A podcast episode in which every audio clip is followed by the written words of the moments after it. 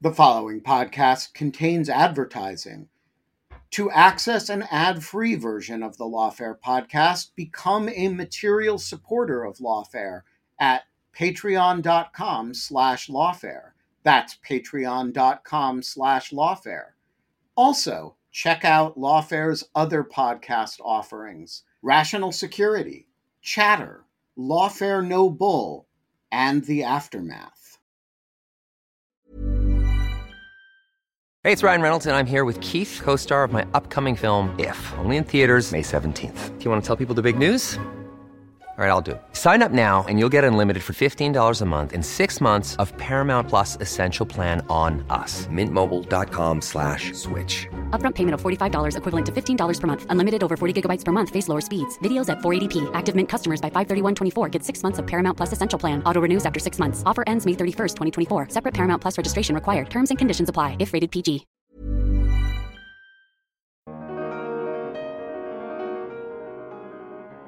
But a number have also brought up the political makeup of DC. In 2016, the Democratic presidential candidate beat Trump, got 91% of the vote. In 2020, the, the Democratic candidate got 92% of the vote. So Trump says, and, and the January 6th defendant said, you know, it's politically stacked against us.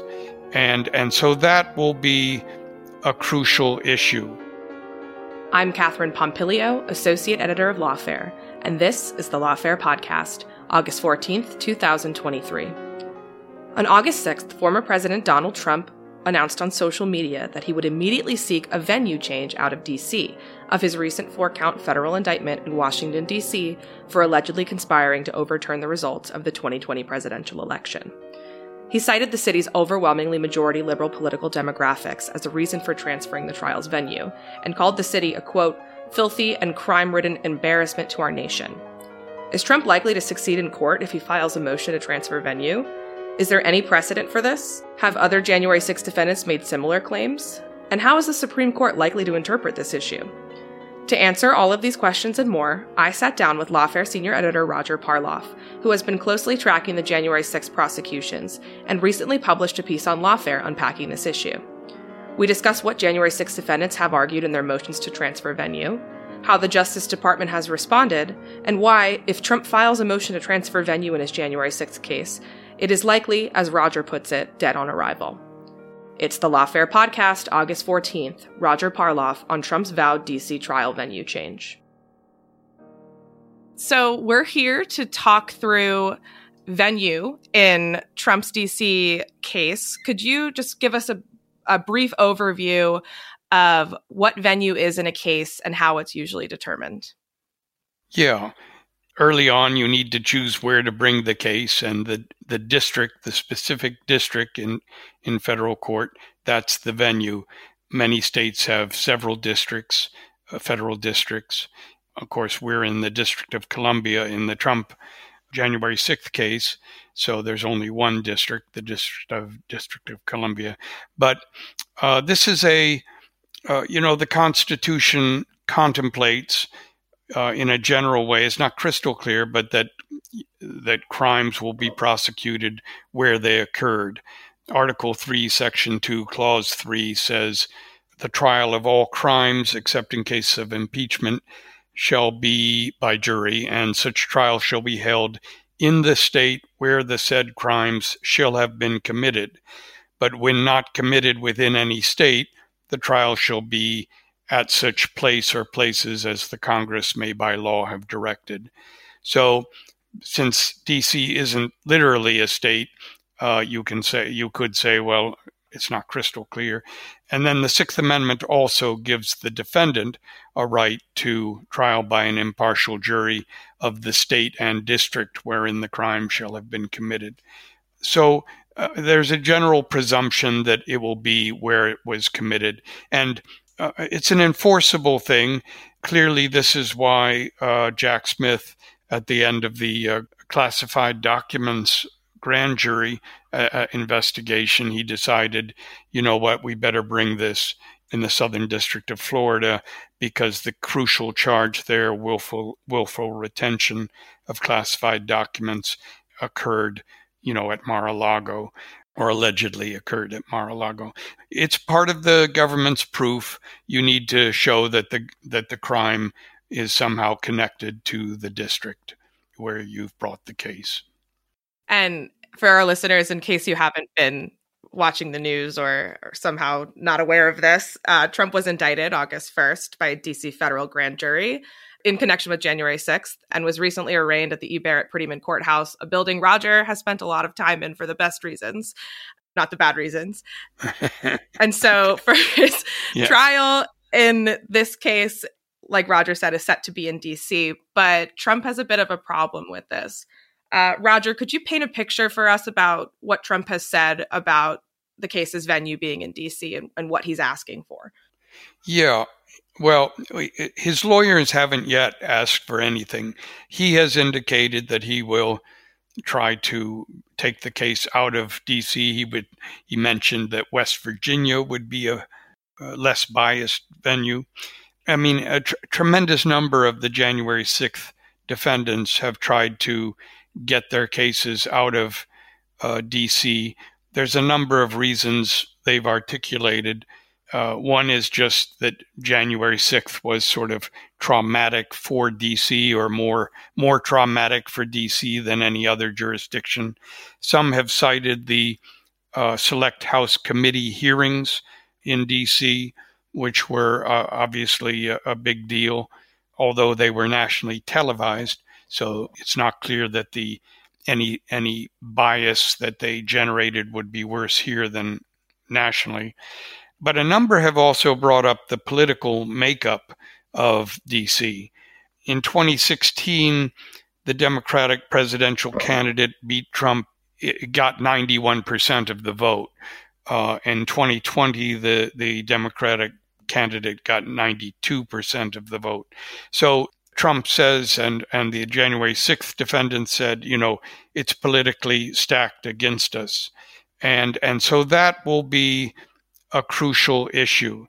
And we can talk about that more if you like. So is this just about biased jurors politically? What like what are they saying about these juries and, and who these people are? Yeah, it is that they're claiming they can't get a fair jury because it's uh, sort of this island of uh, politically hostile people and and and an unusually homogeneous group of people. This, of course, came up. Uh, the the Supreme Court has never dealt with that issue. This came up in the Watergate prosecutions back in uh, the 70s. The key case here is United States versus Haldeman, 1976. Uh, that's a uh, D.C. Court of Appeals, a Circuit Court of Appeals case, Federal Circuit Court of Appeals case. Uh, it was en banc, so it was uh, all six active judges at that point, and uh, five to one they upheld having uh, tried the case in Washington. The defendants there were the top Watergate defendants Attorney General John Mitchell, H.R. Haldeman, who was a top aide to Nixon, and John Ehrlichman, another top aide. And actually, I should say, it's probably a sign of the times, they did not raise the political makeup of DC as an issue. They did ask for a change of venue. I think it was so, it was considered so uh, sort of gauche to bring that up. The the notion that uh, politics alone would be uh, would disqualify somebody. So they were they were saying that that the Watergate, the saturation media coverage in Washington of the Watergate break-in and of the Senate hearings about it afterwards, the sort of impeachment hearings, all of that prevented them from getting a fair trial. But on appeal, it went up to uh, the DC Circuit, and one of the six judges on his own, the dissenting judge, brought that up as an issue, and he was very disturbed by it. Uh, that was George MacKinnon. Uh, he was a Nixon appointee, and actually his daughter is Catharine MacKinnon, who's a feminist uh, scholar, I think currently uh, visiting scholar at uh, Harvard.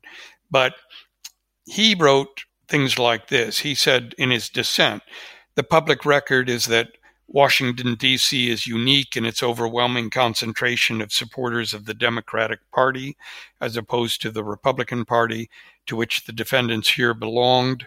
The candidate of the Demo- well, at that point, the Democratic Party candidate for president had won 82% of the vote in 68 and 79% of the vote in 72. So, so actually, the you can see it's even gotten more tilted since then.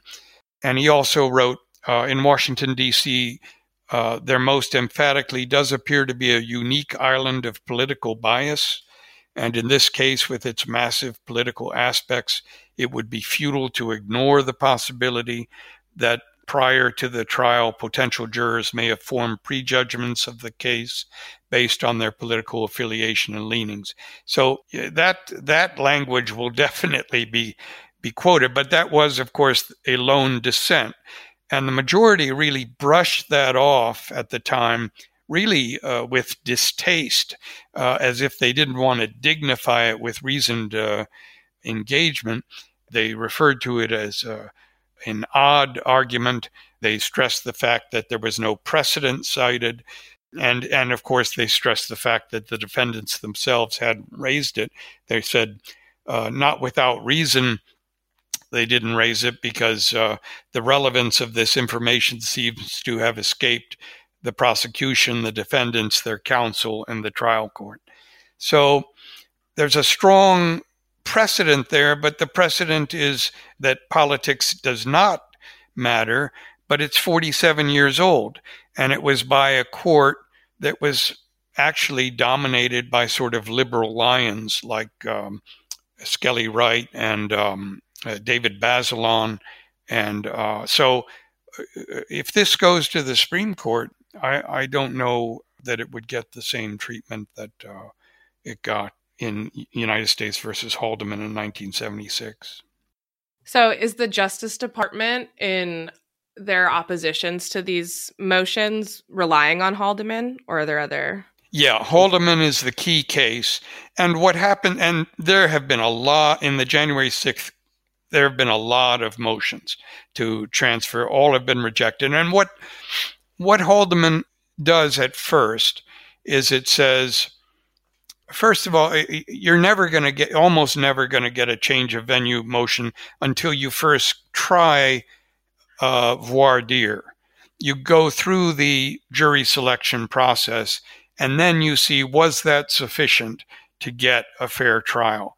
And if after going through that process, you find that it really was impossible to get a fair jury, then you might change the venue.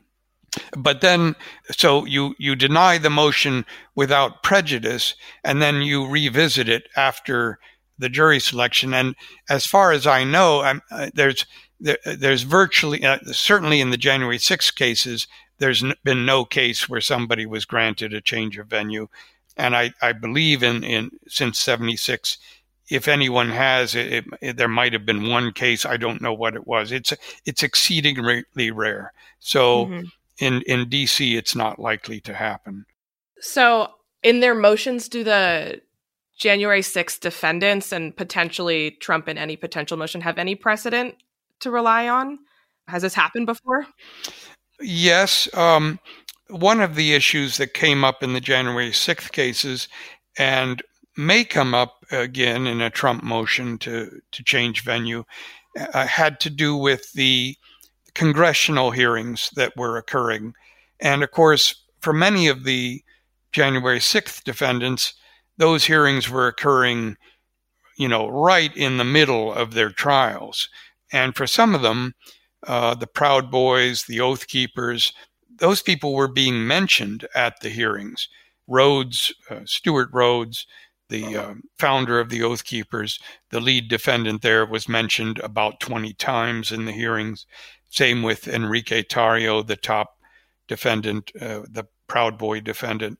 So those were sort of colorable motions.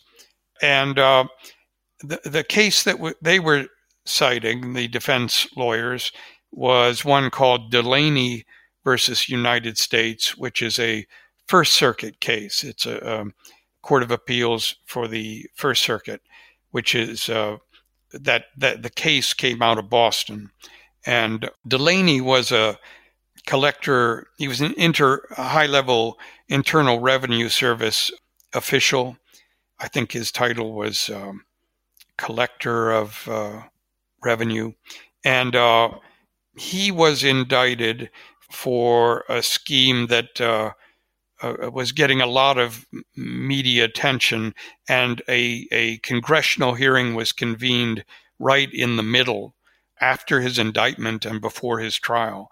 And there, the First Circuit uh, did overturn his conviction. He hadn't actually asked for a change of venue, he had asked for a postponement. But it's the, the same principle.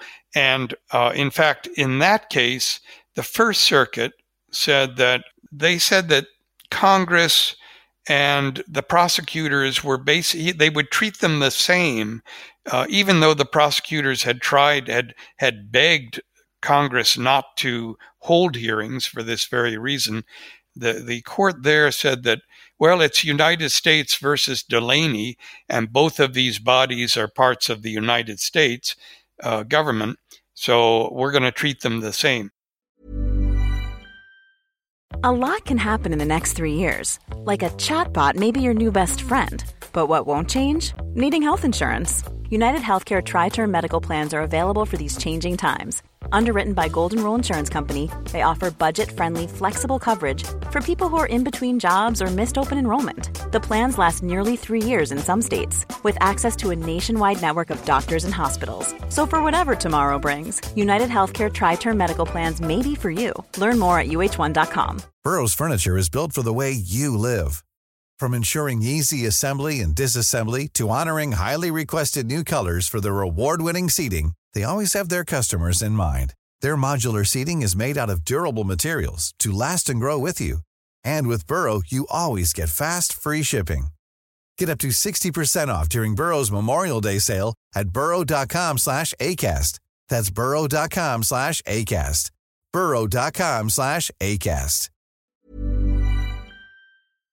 Hey, Lawfare listeners, Ben Wittes here. Want to tell you about the first time I got a report from the folks at Delete Me.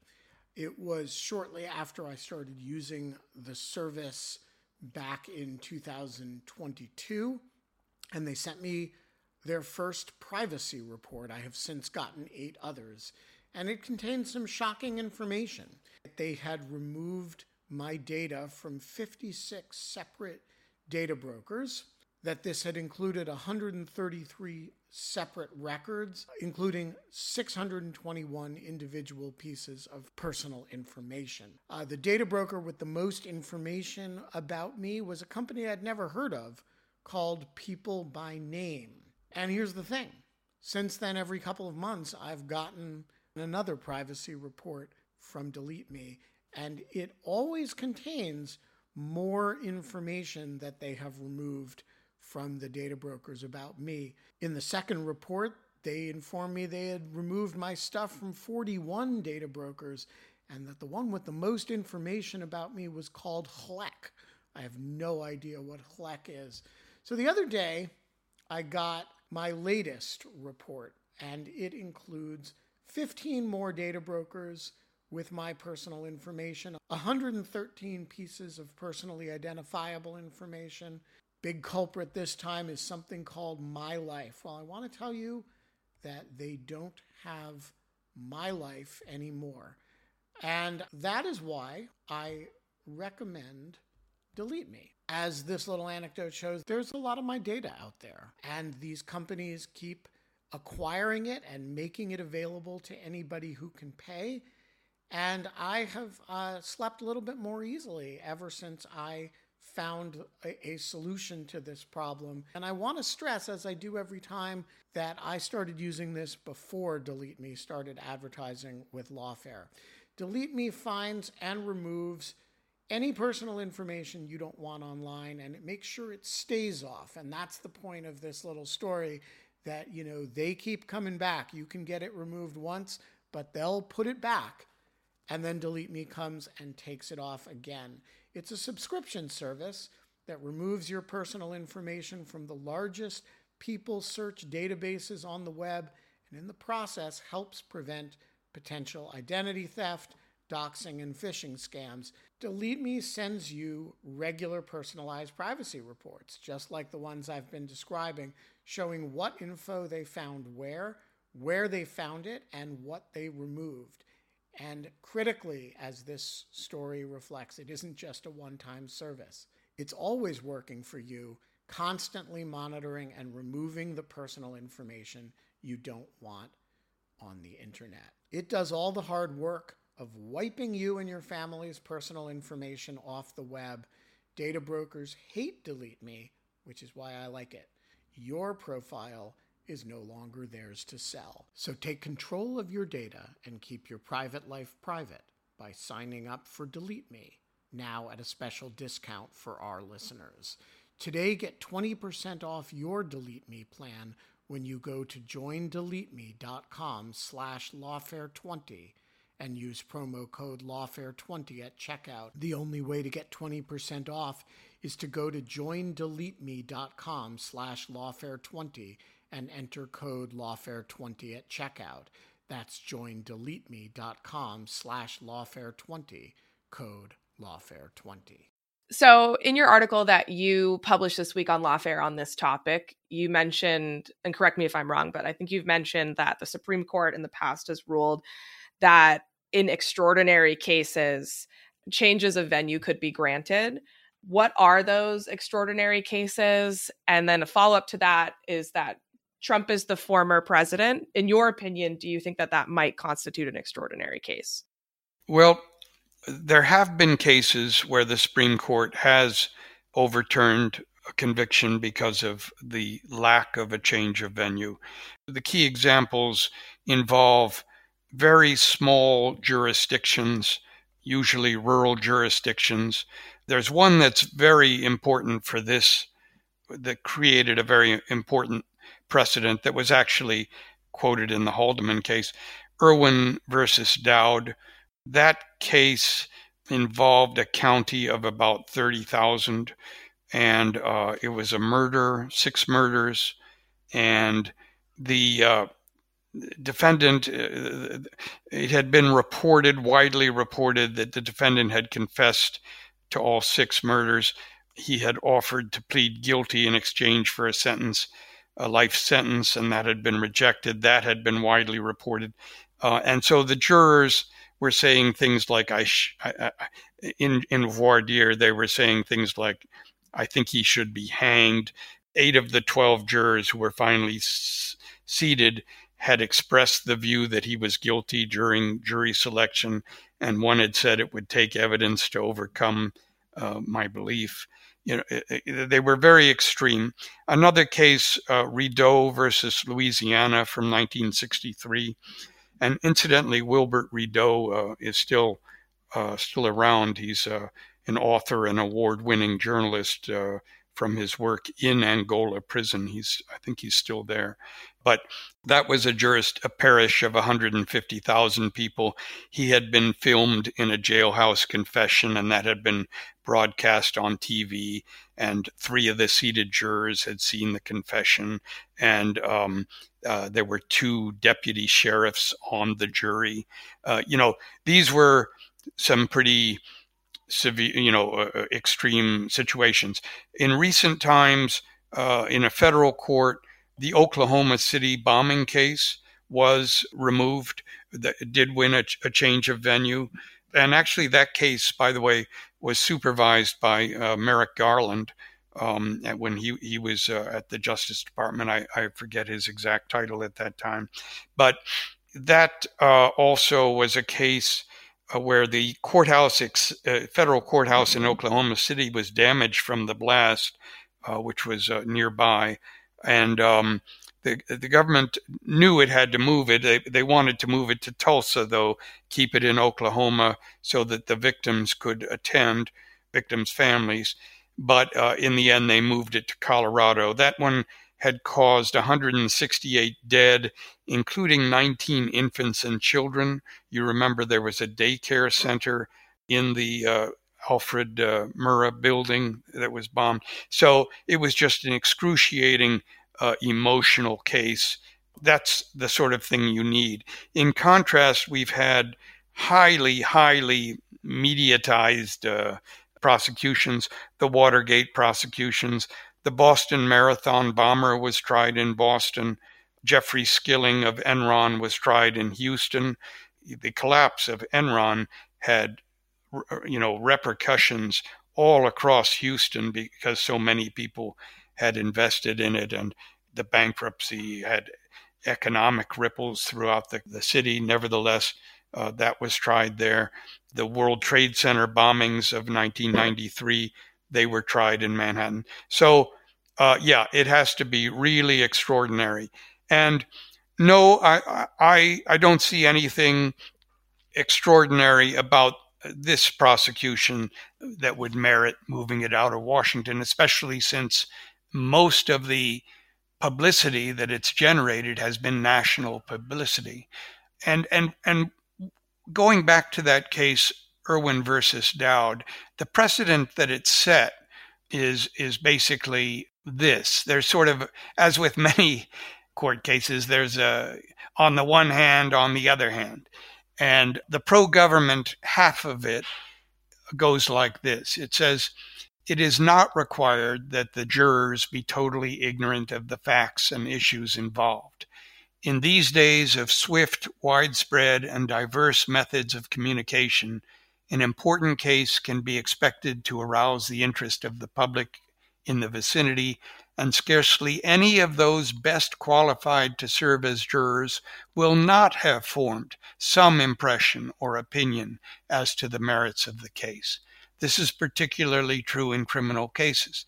To hold that the mere existence of any preconceived notion as to the guilt or innocence of an accused without more is sufficient to rebut uh, the presumption of a prospective juror's impartiality would be to establish an impossible standard.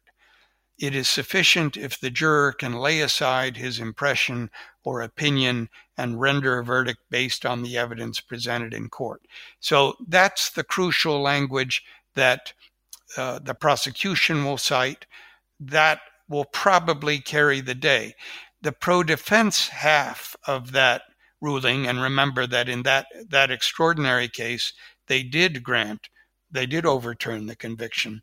It says that the influence that lurks in an opinion once formed is so persistent that it unconsciously fights detachment from the mental processes of the average man.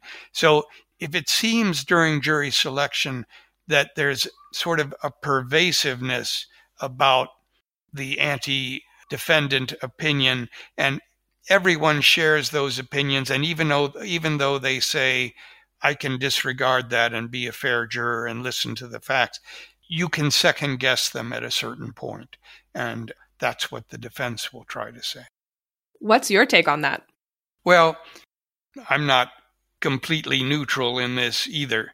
So, I mean, but but you know, my take is that the jurors can, even though they've been exposed to uh, superficially, yet they've probably seen some of the hearings. They can put that out of their mind and and rule, and that's what they did. Uh, that that was the ruling in in the Watergate case. Eight of twelve jurors said in the Watergate prosecution of Mitchell and Haldeman and Ehrlichman said that they had watched at least some of the hearings, and that did not matter. And uh, we saw in the Proud Boys case, uh, in particular, a number of those jurors were familiar with, you know, they had heard scraps of information, they had heard that they were involved, but uh, that sort of thing is is the sort of thing that's permissible under Irvin versus Dowd. And please forgive me, I'm forgetting exactly which case this was in, but I think it was either the one of the Proud Boys or Oath Keepers defendants, where a judge, in denying the motion to transfer venue, had this really great line about how, you know, most people that live and work in the district, yes, there are those that work in government, but there are also cab drivers, teachers, different people that are not directly affected and, and, and may not pay attention to all of this as much as you know somebody in government might or somebody interested in this might. Yes exactly. That was um, uh, the judge was amy berman jackson. I, I can't remember which defendant it was but uh, yes that was uh, she did a very careful uh, and lengthy ruling about in, in, many of these cases, and we'll see this doubtless with Trump, and we saw it with the Watergate case. The defendants do a survey. You know, they commission a survey of uh, what uh, the uh, prospective jurors think about various subjects in the jurisdiction they want to get away from, in this case, DC, and in a couple other jurisdictions they'd rather go to. But she was, and she looked very carefully at three of those uh, surveys that various January 6th defendants had uh, commissioned and uh, was pretty unsparing in her criticism. Those those surveys do tend to they're sort of hired gun type situations, and uh, the judges generally don't give them a lot of weight. Certainly, the judges in the Watergate case did not, uh, and the, give much more preference to the power of the ju- tools you have at jury selection. And, you know, like in the Proud Boys case, what happened was you start with a venire, you know, a, prospect, a group of prospective jurors of maybe 150. I think it was 150. And then you give them a 60 page survey written. Uh, that's the first step. And they fill out this pretty in depth survey, and that, that should bring to light certain red flags or areas to explore, even on, on the basis of the survey alone, and also hardship. You know, people, I can't do it. I can't do a four to six week trial because you know i have young children at home or you know but so they they they weed out some of the obvious cases with the survey. Then you call in the people that remain and uh, you go through one by one. You know the entire courtroom is vacated. There's only one person in the jury you know one prospective juror in the witness box being questioned by the judge uh, with with the attorneys there a very thoroughgoing questioning. The juror leaves for a few minutes. Then the judge listens to objections, attempts to re- request that he be excused, he or she be excused for cause, uh, requests that he ask additional questions. Then the juror is brought out back in. Uh, the judge asks additional questions. The juror goes out again, and they make the final decision will the person be struck for cause. And then, uh, if they aren't, at the end of this process, you'll have maybe 50 or 60 left. And then each side gets a certain number of peremptory challenges, which means um, strikes. Uh, you can remove that jury without even articulating a cause for your strike.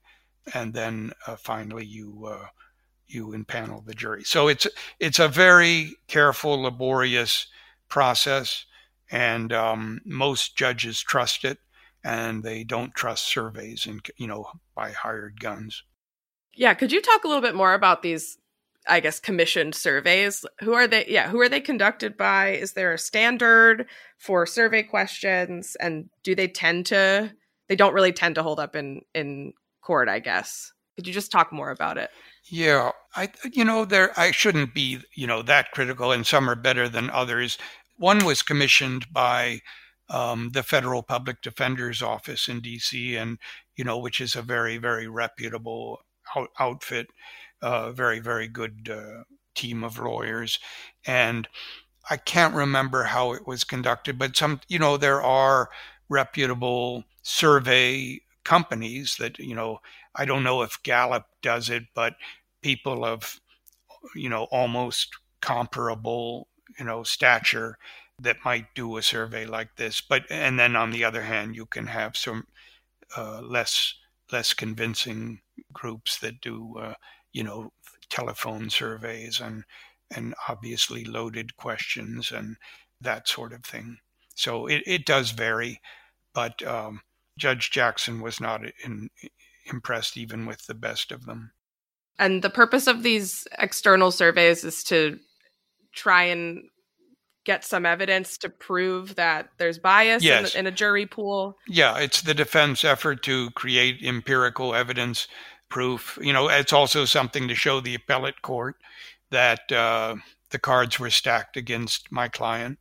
And so you compare several cities typically and then say, uh, there, it, it, would not have been so expensive to do this in uh, Richmond, Virginia, or Delaware.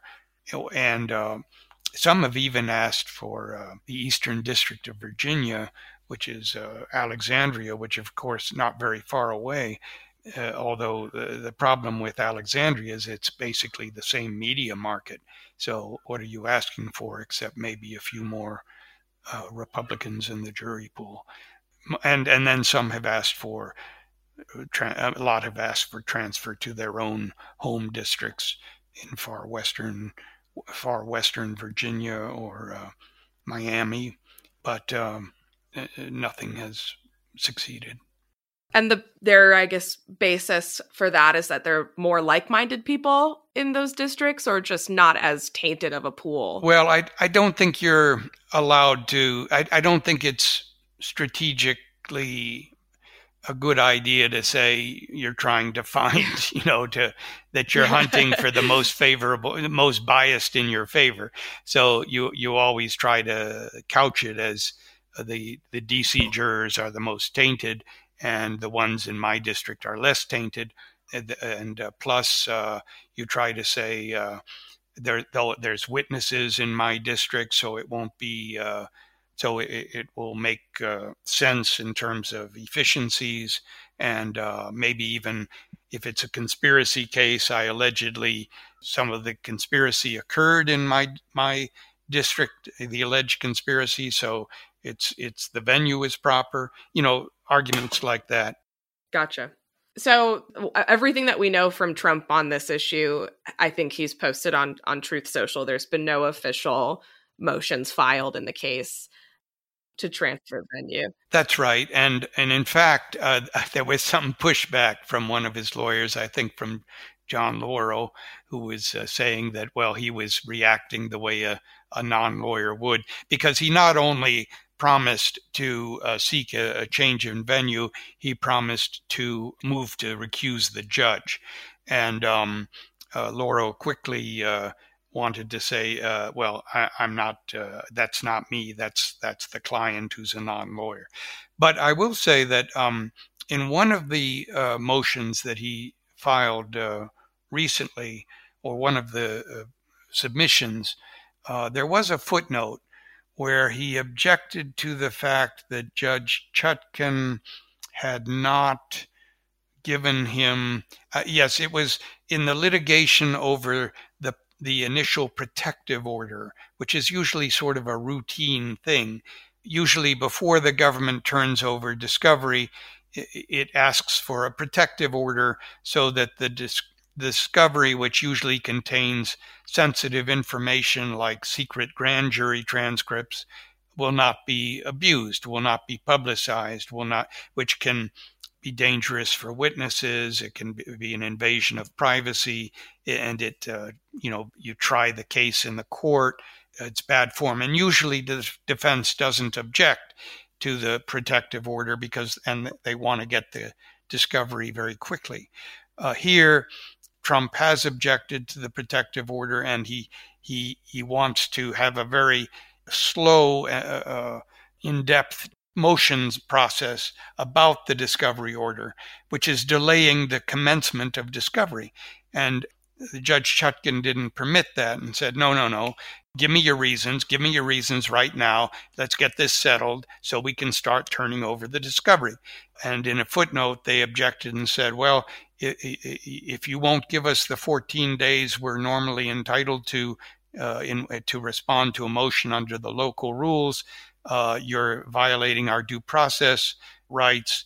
and if this persists, we'll have to take action. Some something along th- those lines. It was a bit of a shot across the bow, maybe a, a, an attempt to build a record to to make a challenge to uh, ask her to recuse herself.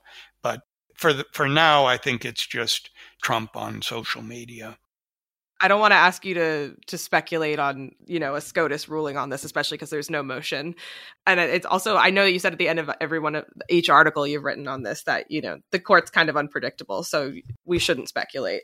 Yeah, I mean, uh, you know, if somebody is convicted and the appeal goes up the ranks, you know, as long as it goes to the D.C. Circuit the government is okay. If this goes to the Supreme Court and that political issue, the issue of whether DC is a is an island of sort of unusual democratic uh, homogeneity that's unfair to in a case like this, I don't know what the current Supreme Court would do with that. I mean, the Supreme Court's never opined about it and we know what its composition is like these days, and it doesn't resemble the composition of the DC Circuit in 1976. So, if that becomes an appellate issue and it reaches the Supreme Court, that's a that's, that's a very open question. All right. Well, Roger Parloff, thank you so much for joining me. I really enjoyed this conversation and definitely learned a lot, and I hope our listeners did as well. Me too. Thanks very much, Katherine. The Lawfare podcast is produced in cooperation with the Brookings Institution. You can get ad-free versions of this and other Lawfare podcasts by becoming a Lawfare material supporter through our website, lawfaremedia.org/support. You'll also get access to special events and other content available only to our supporters. Please rate and review us wherever you get your podcasts. Look out for our other podcasts, including Rational Security, Chatter, Allies, and The Aftermath. Our latest Lawfare Presents podcast series on the government's response to January 6th. Check out our written work at lawfaremedia.org. The podcast is edited by Jen Patja Howell, and your audio engineer this episode was Cara Shillenn of Goat Rodeo. Our music is performed by Sophia Yan. And as always, thank you for listening.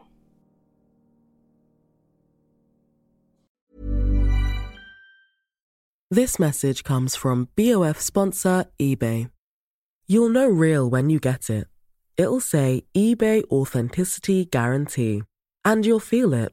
Maybe it's a head turning handbag, a watch that says it all, jewelry that makes you look like the gem, or sneakers and streetwear so fresh every step feels fly. eBay gets it.